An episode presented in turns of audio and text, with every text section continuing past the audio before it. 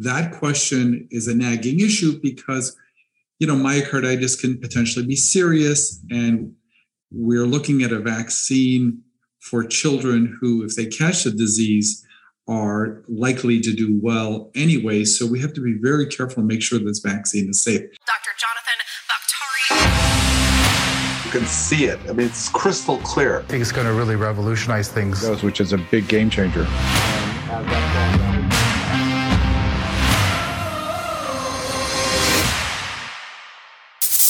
All information discussed or provided by Jonathan Bakhtari, MD, Dr. Bakhtari, and or his affiliates and guests are for educational purposes only. The information discussed and provided is not a substitute for professional medical advice, diagnosis, or treatment. Always seek the advice of your physician or other qualified health providers with any questions you may have regarding a medical concern or condition. Never disregard professional medical advice or delay in seeking it because of any information discussed or provided by Dr. Bakhtari or his affiliates and guests. If you think you may have a medical emergency, call 911 immediately. Hi, welcome to another episode of Bakhtari MD.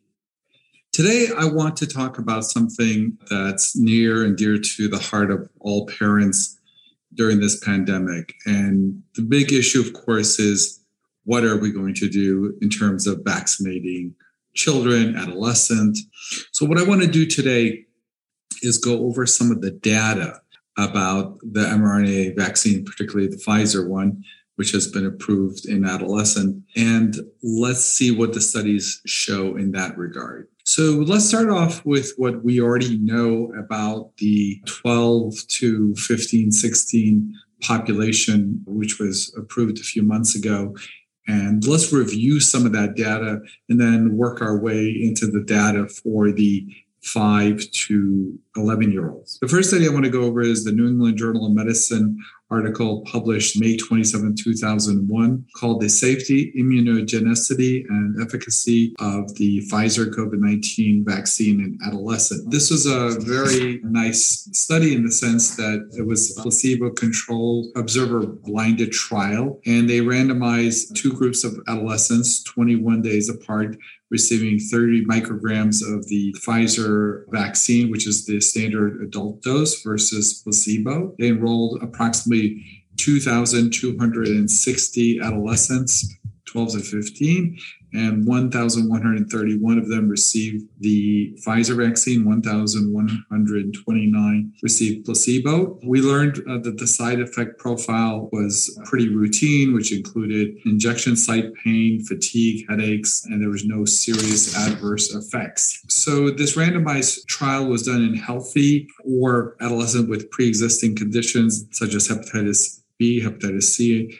and HIV. Persons with previous documented infection with the COVID 19 virus were excluded, as well as people who were immunocompromised. Again, the dosage was 30 micrograms, which is the standard dose that we give for adults. And then let's go over some of the findings we see. Between October 15th and January 12th, 2021, 2,306 adolescents, like I said, were randomized in 29 US cities. Out of this group, 51% were male, 86% were white, and 12% were Hispanic. Overall, 58% had at least two month follow up after their initial dose. Okay, so the first thing I want to talk about is the antibody response. What was interesting is the antibody response in the 12 to 15 year old was robust and was roughly as good as the antibody response in the 16 to 25 year old comparison population, which meant that the 30 micrograms dose created a very robust antibody response and an immune response. So that was the first endpoint that this study looked at. Looking at the efficacy, what they found is that there were actually no cases of COVID 19 infection in the immunized group versus 16 cases in the placebo group. Based on that, the efficacy was, at least on this report, 100%. So the takeaway from this study is we at least know in the 12 to 15 year old group that the immune response to the Pfizer vaccine is as good as older adults. We also know that this immediate safety profile is similar, nothing unusual or different. And we see that based on the limited time they were followed, the vaccine efficacy was very good. So that was the part of the initial report that got the vaccine approved in the adolescent group. The next study I want to go over is published in, in the CDC, and the date of that publication is October 19th of this year. And this was a negative case control study in 19 pediatric hospitals in 16 states between the time of June 1st and September 30, 2021 looking at children and adolescents between 12 and 18. This study demonstrated that nearly 97% of the cases that were between the ages of 12 and 18 that were hospitalized with COVID 19 were unvaccinated. So the study concluded that vaccination reduced the risk of COVID 19 hospitalization in this age group of 12 to 18 by a whopping 93%. And additionally, 16% of the hospitalized patients with COVID 19 had critical illness requiring life support, and 100% all of those were unvaccinated. So, taking this study in terms of not only can it prevent children from getting the disease, the adolescents from getting the disease, but also preventing severe hospitalization and death. So we definitely know now that the vaccine is efficacious as based on the previous study in terms of getting the disease in, in the 12 to 15 year old, but also hospitalization and death. The next study I want to go over is now looking at the downside of this 12 to 15 year old population. Based on the previous studies we just went over, we can conclude that the vaccine works, it's efficacious in terms of catching the disease, and it also prevents hospitalization and death. But th- those are the benefits. Now we need to look at the downside.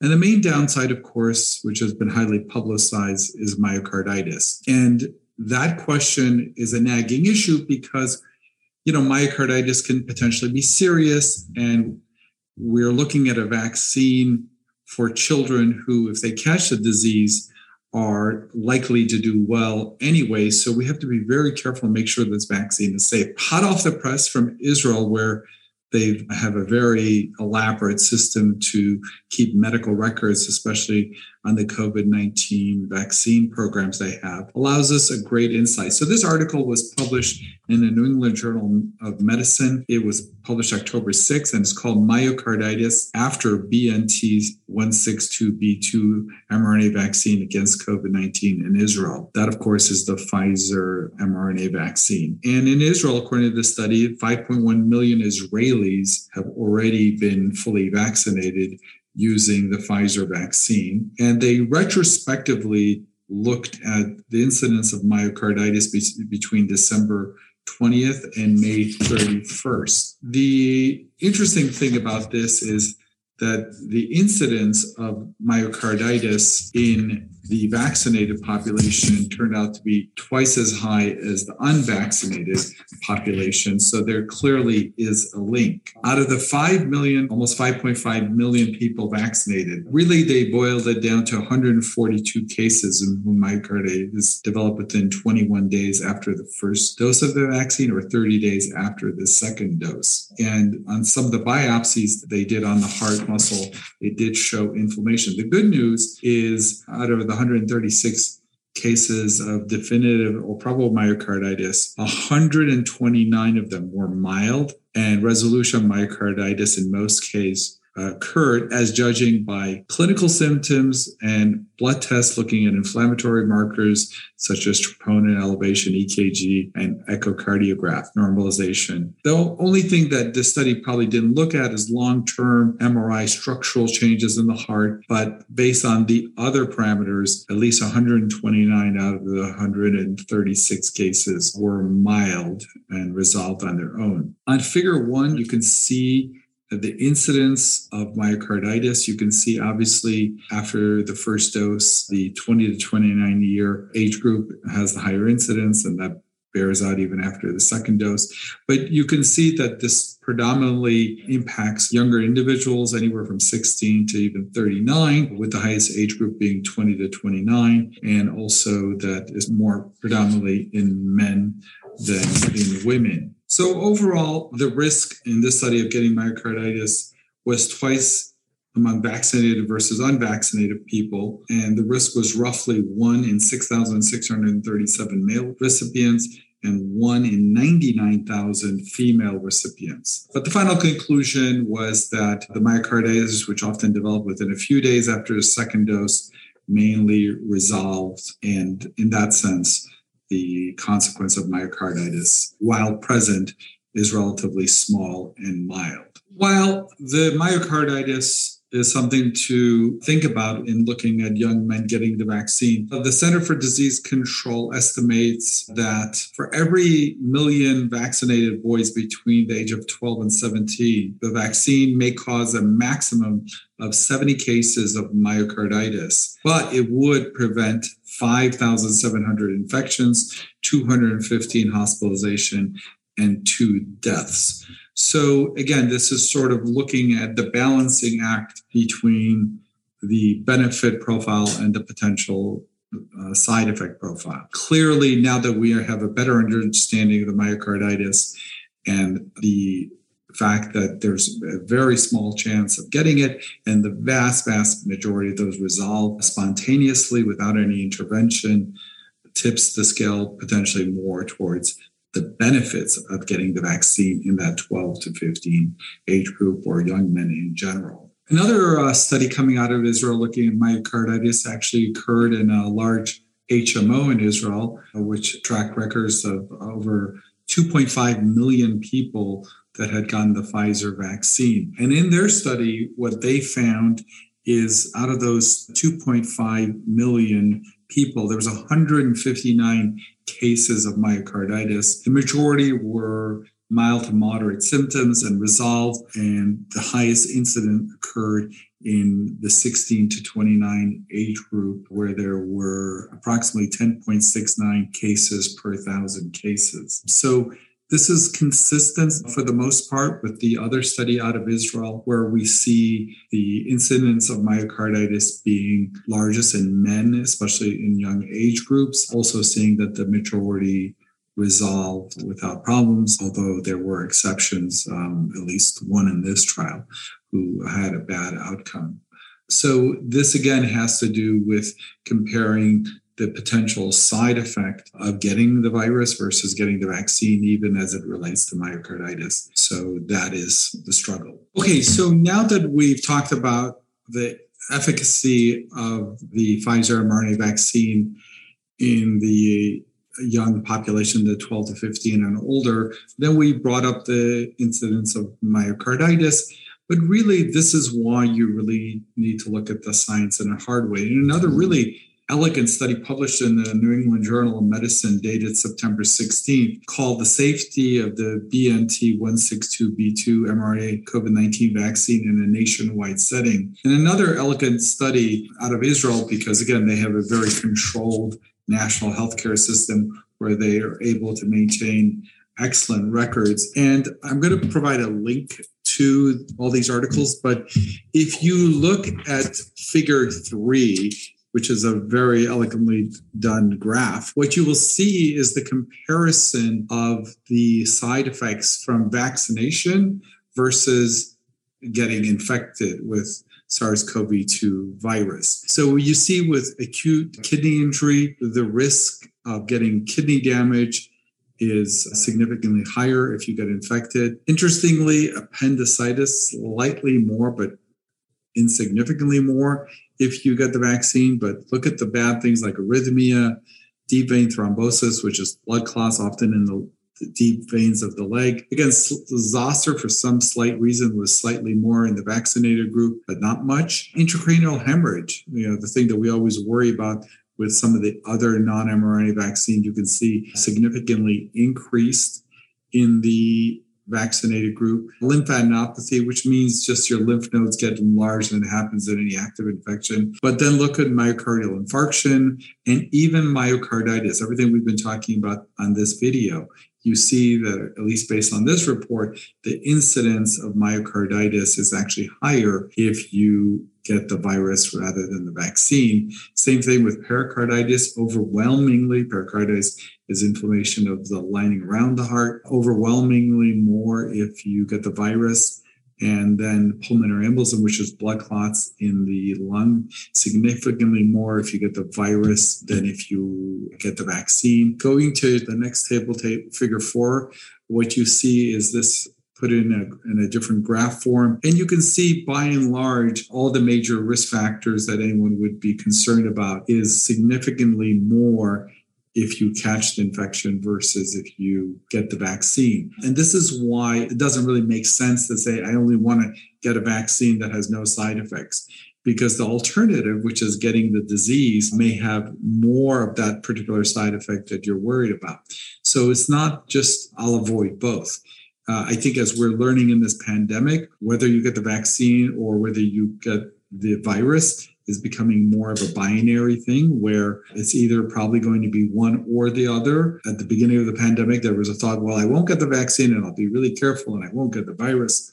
If we assume that most of us, including our children, will at some point get the virus or be exposed to the virus in a meaningful way, then the decision is no longer, hey, I don't want myocarditis or I don't want this side effect, so I'm not going to get the vaccine. The question really is if you don't, and you or your children get the virus, you may actually be more exposed to that side effect you're trying to avoid by getting the virus. And I think this elegant study really hits the home, and these graphs really hit the point home very hard. So I think we've discussed the 12 to 15 year old group, but we now know Pfizer is going to submit uh, to the FDA this week data on the 5 to 11 year old population. And as we sort of did with the older population, the question of how safe it is versus the benefit is going to be yet again at hand. Interestingly, you know, we know some of the side effects that happen in the older population were at the 30 microgram dose, which was the adult dose. So for this group, uh, Pfizer has done all their studies with 10 micrograms, one third of the dose.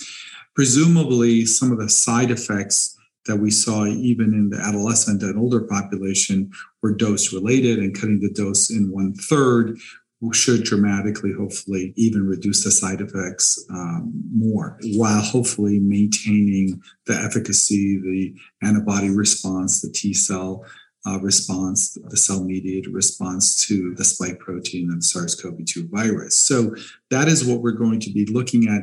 And Pfizer just submitted a voluminous document for a meeting Monday, October 26th for the FDA, where they present their data on the 5 to 11 year old group. I'm going to go over some of that information briefly, and I'll include it in the link if uh, you want to go over the whole thing. First of all, according to the executive summary in this submittal, Pfizer mentions that COVID 19 was among the top 10 leading cause of death in the 5 to 14 year olds between January and May of this year. 1.8 million confirmed cases, and we know that's an understatement because a lot of children do not get tested, and about half the cases are asymptomatic. 143 COVID related deaths through October 14, 2001, and there was approximately 8,622 COVID 19 related hospitalization through September 18th. Based on this, they make the supposition that the pediatric burden of COVID 19 likely exceeds that of the seasonal influenza. Children also have long term sequelae like other adults out of the 5,217 children in the US that were diagnosed with multisystem inflammatory syndrome, which is a sequelae of having the disease. Half those children were in the ages of 5 to 13. So, uh, obviously, children who are most at risk are the ones with comorbidities, including asthma, diabetes, obesity, and this would increase their risk for hospitalization and worse outcome. So, coming up with vaccination strategies that are safe would be a thing that could really make it a severe impact, especially in this group. So this um, submittal by Pfizer really kind of breaks it down into really three things. That the lower dose produced a robust immune response, antibody response in children. There were no cases of myocarditis, although this is a small population and more studies need to be done. However, if they tail back on the Israeli studies in adolescents, we have an idea of the safety profile in terms of that. And lastly, the fact that it, the vaccine efficacy in preventing COVID infection was 90%. taking all that together, we have an idea of what this is going to look like in children. We just have to understand that, you know, the more we think of this pandemic as being binary, either our children are going to get the infection or they're going to get the vaccine, it allows us to properly, you know, evaluate the data we've talked about today. Obviously, we still need to maintain surveillance and look at potential long-term side effects. Uh, but as we discussed earlier, that's somewhat reassuring based on other vaccines and some of the preliminary data that have come out since the vaccines have come out. So that's where we are uh, with the COVID 19 vaccine for the 5 to 11 uh, age group. Uh, just so you know that the studies are going on for the six month to five year. So that's going to come out eventually. But I want to circle back. So we've gone over the data for the adolescents and for the children, and we've looked at the benefits and we've looked at uh, the side effects and how to process that information. And the more we view this pandemic as being binary, meaning you're either going to get the vaccine probably or you're going to get the virus probably, uh, the more some of this becomes clear about what to do with this information. But you know, interestingly, I alluded to earlier about the mental health fallout, uh, the socializing problem of not having children in person school with activities and what have you. And the Department of Education just released some data, and I'll include a link to this so you can see it yourself. But the emergency room department visits for ages 5 to 11 rose 24%, and for, yeah, 5 to 11, 24%, and 31% for 12 to 17 between January and October of 2020. Between March and June of 2020, more than 25% of parents reported that their children experienced declines in mental health, and 14% reported increases in behavior problem.